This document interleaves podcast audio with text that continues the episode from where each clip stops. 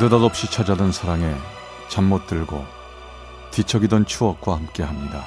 라디오 사랑극장 어느 날 사랑이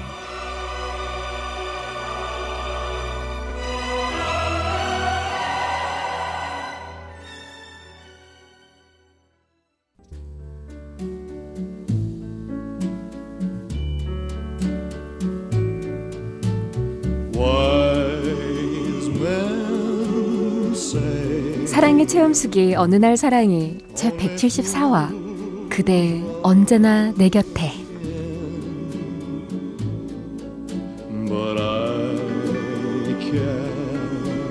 제 나이 37 결혼에 대한 생각을 접고 외로움에 몸부림치고 있을 무렵이었습니다. 한동안 선 얘기가 없으시던 엄마가 갑자기 제게 선을 보라고 재촉하시는 거예요. 아, 글쎄 직장 잘 다니고 있고 본인 소유 아파트도 있고 작은 블루베리 농, 농원인가 뭐 그런 것도 있고 투잡 뛰면서 얼마나 성실한지 몰라. 엄마가 몇 년 전부터 점 찍어둔 사람이야. 아니 그렇게 괜찮은 사람이 왜 아직 결혼을 안 했대? 월급은 얼마나 받는데? 아, 이 나이에 내가 구질구질 살려면 나 그냥 혼자 자유롭게 살 거야. 아이고 이벤수 언제 천들지. 아이고 제발 부탁이야. 이번 한 번만 딱 봐봐.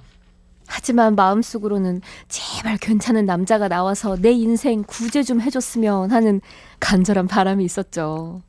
첫 만남의 약속 장소는 호텔 커피숍이 아니라 저희 집과 가까운 공영 주차장이었습니다. 아 이렇게 주차장에서 만나는 것도 괜찮은데요. 날씨도 좋은데 야외로 나가는 건 어때요? 어, 좋아요. 저도 요즘 놀러 가본 기억이 까마득하네요.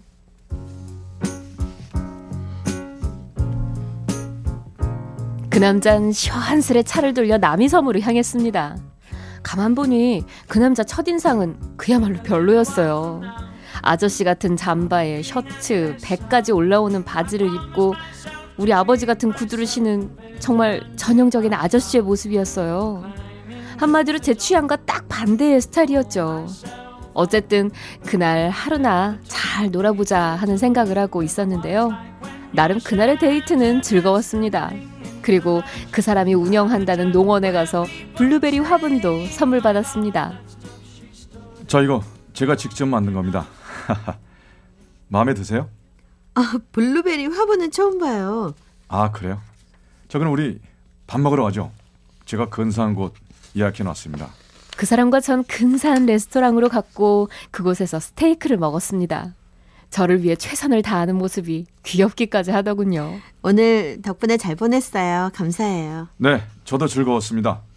조심히 들어가십시오.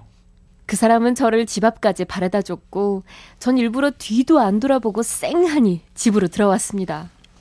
그 남자의 행동을 보아하니 저에게 푹 빠진 것 같아서 좀 튕겨볼 생각이었는데요.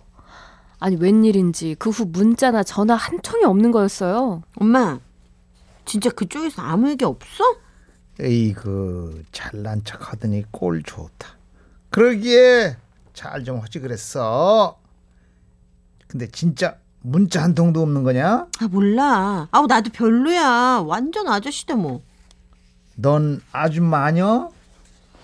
전 그냥 하루 잘 놀았다고 생각하며 애써 마음을 달랬지만 자꾸 그 사람이 생각나며 심란해졌습니다.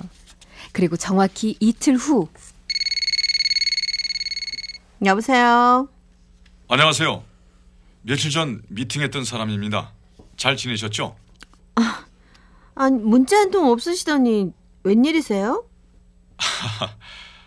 제가 연락을 안 해서 기분 나쁘셨어요?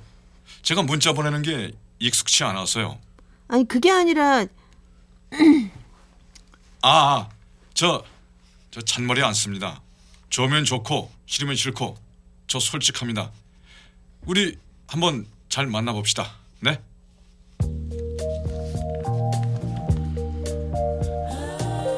그 사람은 솔직 담백하다 못해 유리알같이 투명한 마음의 소유자였습니다. 그 당시 저는 돈 한번 왕창 벌어보자는 얄팍한 생각으로 10년 다니던 직장을 뛰쳐나와 작은 프랜차이즈 음식점을 운영하고 있었는데요. 말이 사장이지 서빙에 카운터, 주방 보조까지 허드렛 일은 다 제 몫이었죠.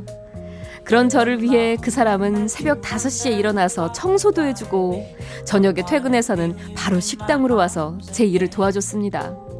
단 한 번도 얼굴 찌푸리는 일 없이 항상 웃는 얼굴로 말이죠. 그러던 어느 날이었습니다.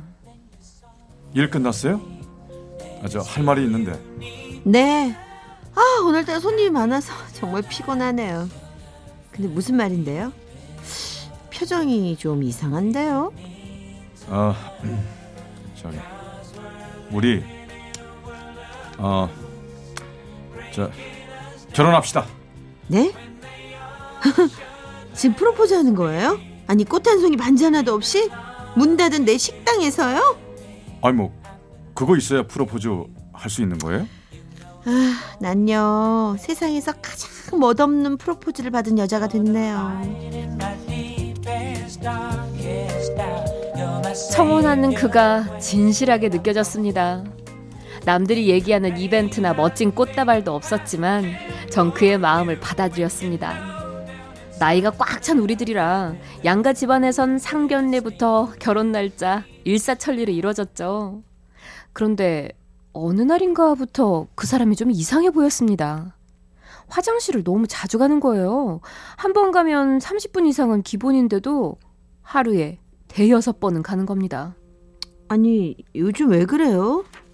화장실을 너무 자주 가네. 아니, 병원에 가봤어요? 어, 한 2주일 전부터 그런데. 아니, 저 그러지 말고 병원에 같이 가봐요. 전 그 사람을 데리고 동네 병원으로 진료를 받으러 갔습니다. 검사를 마치자 의사가 저만 들어오라고 하더군요. 저, 선생님, 별거 아니죠? 음, 종양입니다. 네? 암인 것 같아요. 큰 병으로 가보세요. 큰 암이요? 병원. 예.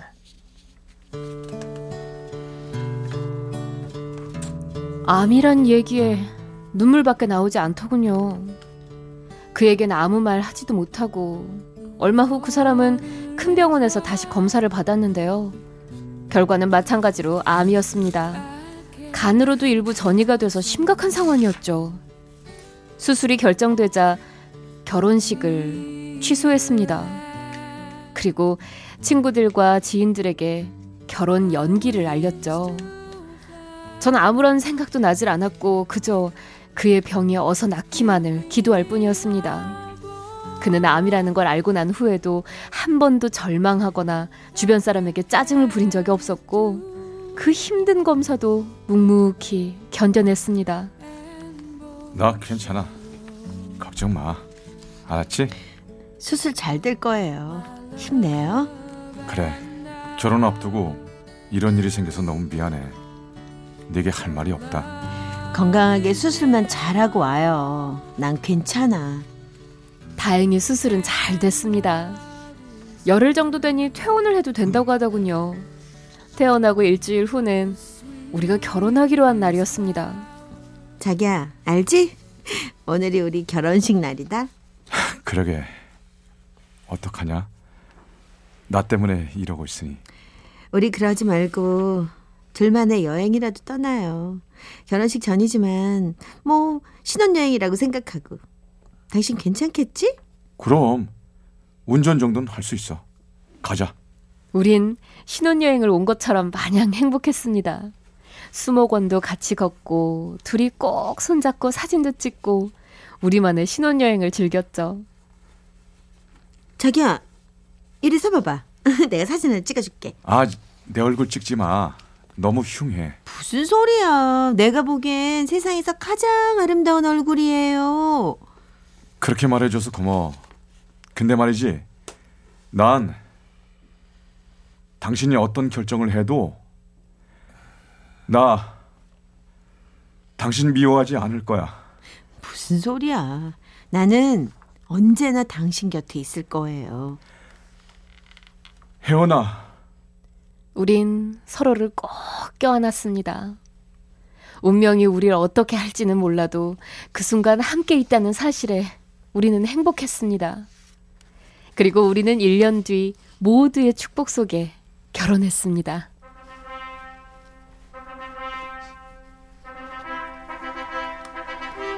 또 정식 신혼여행도 갔다 왔어요.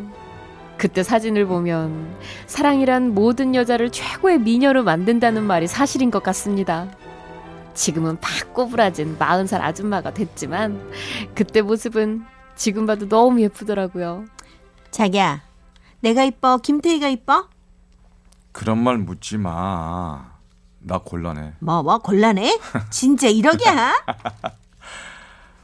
세상에서 난 네가 제일 이뻐.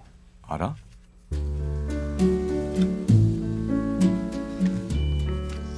저의 요즘 바람은요. 시간이 빨리빨리 가는 겁니다.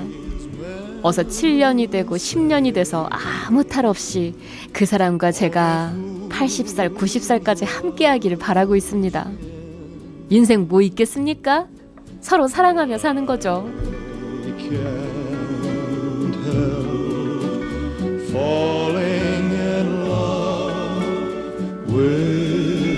서울 강남구의 남혜원 씨가 보내주신 어느 날 사랑이 174화 그대 언제나 내 곁에 편이었습니다.